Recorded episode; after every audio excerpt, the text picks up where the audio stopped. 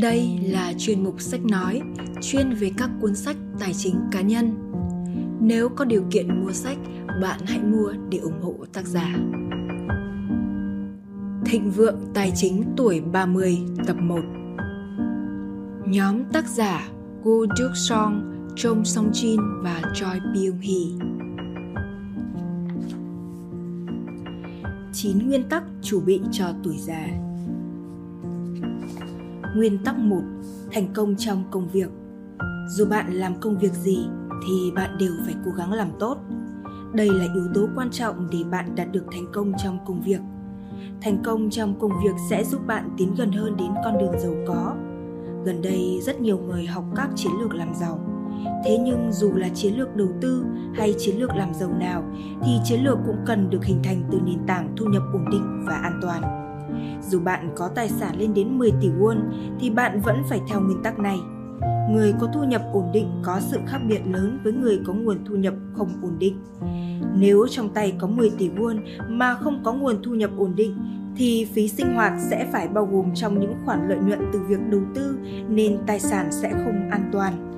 Nếu không có các khoản thu nhập cố định, thì bạn phải dùng số tiền lãi 500.000 won vào phí sinh hoạt mỗi năm thì sau 10 năm, tài sản của bạn vẫn sẽ là 10 tỷ won. Thay vào đó, nếu có khoản thu nhập cố định thì việc sử dụng tiền lãi đầu tư là không cần thiết. Nếu hiệu quả hơn nữa, mỗi năm bạn có thể thu về 10% tiền lãi thì sau 10 năm số tài sản của bạn sẽ là 26 tỷ won. Với những người không có tài sản 10 tỷ won trong tay thì cũng không nên phàn nàn về công việc của mình. Làm việc trước hết là để tạo nên ý nghĩa trong cuộc sống của bạn Hãy nhớ điều này. Thật sự đó chính là công việc của bạn, công ty của bạn, là nơi làm bàn cân cho cuộc sống của bạn. Tuổi già và chiến lược đầu tư cũng như tương lai của gia đình bạn. Những thu nhập phát sinh từ công việc bạn đang làm có thể giúp bạn thực hiện được giấc mơ, nên bạn hãy cố gắng gắn bó lâu dài với công việc và tăng nguồn thu nhập lên cao hơn. Trong quá trình làm việc, bạn nên làm tất cả mọi việc nếu bạn không có khoản thu nhập cố định thì những kế hoạch về cuộc sống của bạn sẽ phải điều chỉnh và tương lai của bạn sẽ thật mờ mịt. Nguyên tắc số 2 Hãy nhớ, 1 phần 3 cuộc đời của bạn là tuổi già. Theo tiêu chuẩn năm 2003 thì tuổi thọ bình quân của Hàn Quốc nam là 73,9 tuổi, nữ là 80,8 tuổi, Năm 1960, tức 42 năm trước đó, tuổi thọ trung bình của nam là 51,1 tuổi và nữ là 53,7 tuổi. Như vậy, chỉ sau có 42 năm mà tuổi thọ trung bình tăng ở mỗi giới tính là 44,6% và 40,5%. Như vậy, lương hàng năm và lương hưu sẽ xảy ra trường hợp như thế nào? Hiện tại ở Hàn Quốc, tuổi bắt đầu xin việc trung bình là 28,5 tuổi, tuổi về hưu bình quân là 57,4 tuổi, có thể kéo dài thời gian làm việc thêm 10 năm. Thời gian giáo dục được kéo dài trong vòng 29 năm và thời gian làm việc cũng là 29 năm. Tuổi kết hôn trung bình của nam giới là 30,6 tuổi, ở nữ giới là 27,5 tuổi. Trong gia đình, người vợ thường trẻ hơn chồng 3,1 tuổi và vợ chồng cho đến khi qua đời thì có thời gian bên nhau khoảng 26,5 năm. Như vậy, chúng ta sẽ có 29 năm ở bên gia đình và đi học, 29 năm đi làm, 27 năm nghỉ hưu, mỗi phần chiếm thời gian sống bằng nhau bằng 1 phần 3 thời gian cuộc đời. Gần đây, cùng với phương thức sử dụng lao động cao tuổi và kéo dài thời gian đi làm, thì thời gian đi làm sẽ nhiều hơn và ngược lại, thời gian về hưu sẽ ít hơn và tuổi thọ trung bình cũng sẽ thay đổi. Thời đại mà thời gian về hưu dài hơn thời gian đi làm đã đến. Hiện tại tuổi về hưu không phải là tuổi ăn bám và nhìn nhận một cách tích cực, đó chính là cuộc sống hồi xuân lần thứ hai. Do đó, kể cả khi bạn đã về hưu thì ý nghĩa và mục đích cuộc sống vẫn cần phải đặt ra. Bạn cần lưu tâm khi ở phần 1 của cuộc sống, tức thời gian ở cùng gia đình và đi học, phần 2 là đi làm và tiếp đến là phần 3 lúc về già. Nếu như chưa đủ cơ hội thì đến phần 2 bạn sẽ chuẩn bị theo tiêu chuẩn khác nhau và đến phần 3 chính là lúc thiết lập phần lớn những giá trị của cuộc sống. 27 năm không phải là khoảng thời gian ngắn. Nếu từ giờ đến 27 năm tiếp theo, ngày nào bạn cũng lo lắng về cuộc sống, con đã ăn cơm chưa, mình có tiền hay không, thì bạn đã sống 27 năm trong góc tủ, dù bạn có đi đâu chăng nữa. Một phần ba cuộc đời của bạn cứ làm theo những gì bạn đã chuẩn bị và cuối cùng người chiến thắng là người có cuộc sống đầy ắp tiếng cười bạn trở thành người chiến thắng hay người thất bại trong cuộc sống của mình là tùy theo quyết tâm của bạn ngày hôm nay. Nguyên tắc 3. Lạm phát thấp nhất khi về hưu. Việc cần nhất phải chú ý sau khi về hưu đó chính là việc tăng giá cả của vật chất, tức là lạm phát. Tăng giá cả vật chất cũng sẽ dẫn đến hậu quả của việc giảm giá trị đồng tiền bạn hãy thử suy nghĩ về giá trị của đồng 1.000 won thời điểm hiện tại và thời điểm 10 hay 20 năm về trước. Bạn cũng thử suy nghĩ và so sánh về giá cả đồ ăn như mì ăn liền xem sao. Khi giá cả vật chất tăng lên, tức là sức mua bằng đồng tiền bị giảm đi. Khi dự tính kế hoạch cho 20, 30 năm về sau, nếu không tính toán đến việc trượt giá đồng tiền do lạm phát thì có thể bạn sẽ thất bại.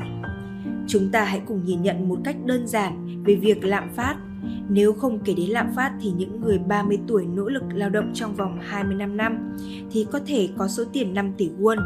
Sau đó 25 năm về hưu sẽ sống cuộc sống với mức sinh hoạt phí hàng tháng là khoảng 139.000 won. Thế nhưng với mức lạm phát hàng năm khoảng 3% thì trong vòng 25 năm lao động, chúng ta mang về số tiền 5 tỷ won thì sau này sẽ sống ra sao?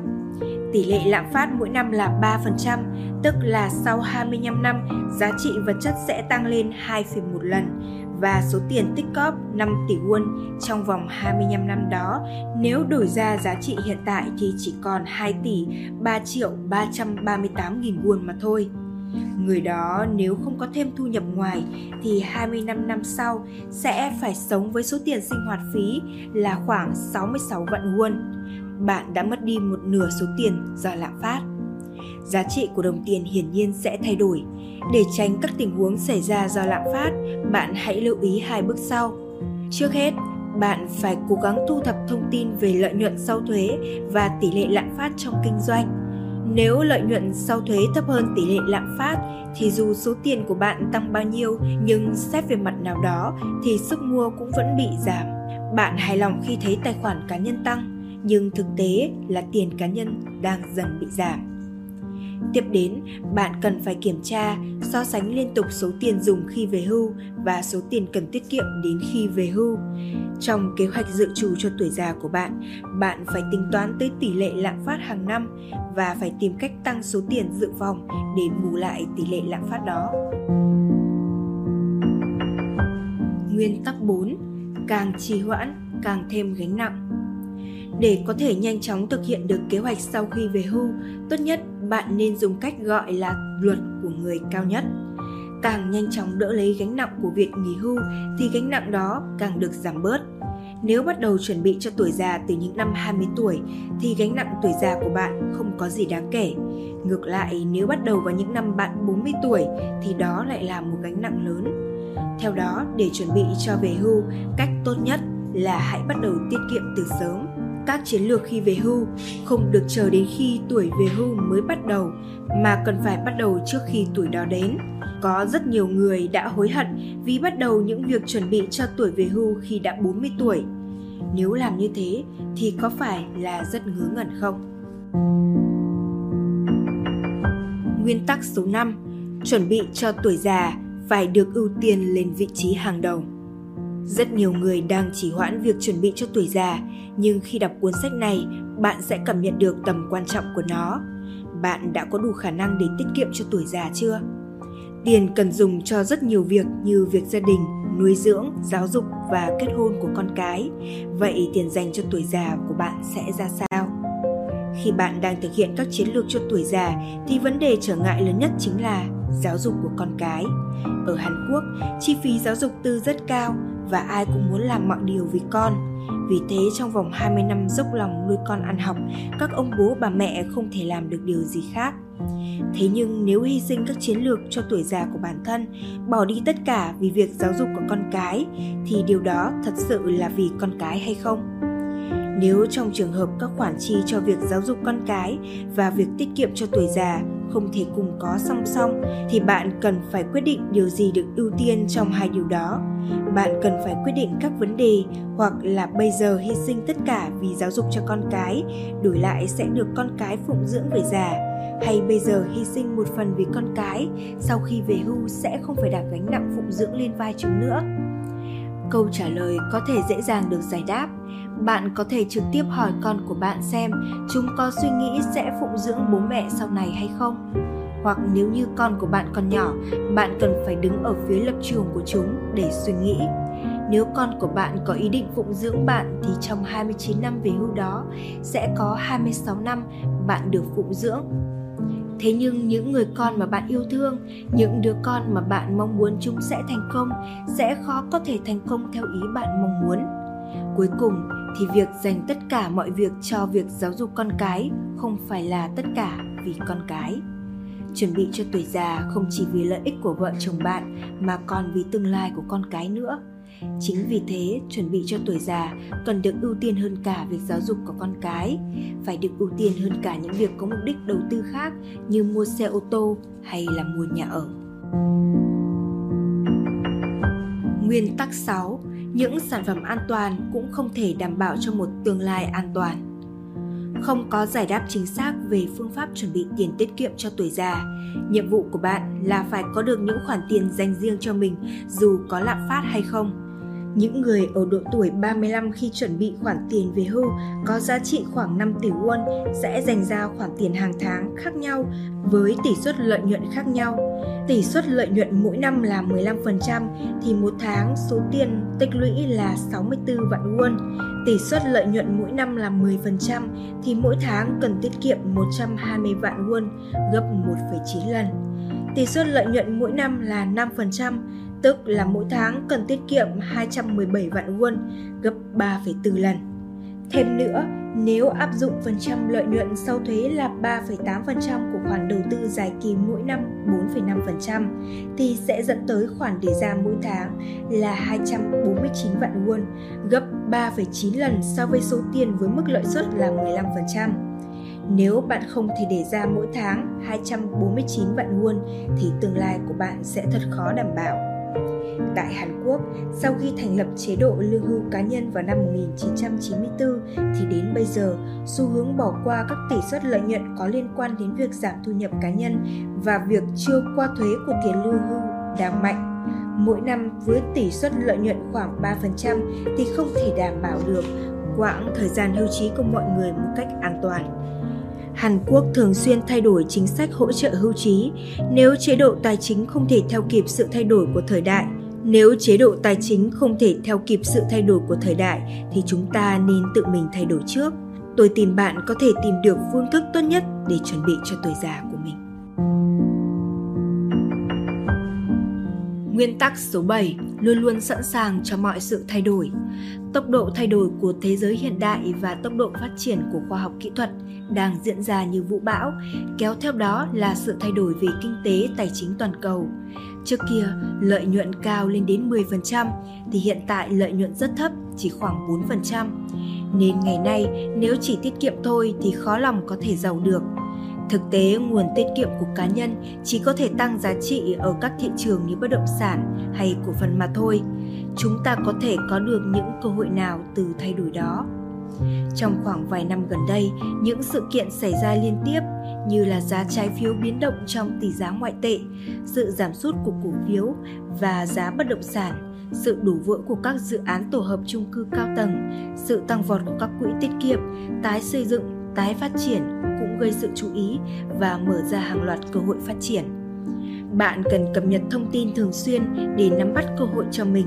Những biến động này cũng ảnh hưởng quan trọng tới việc chuẩn bị cho tuổi già.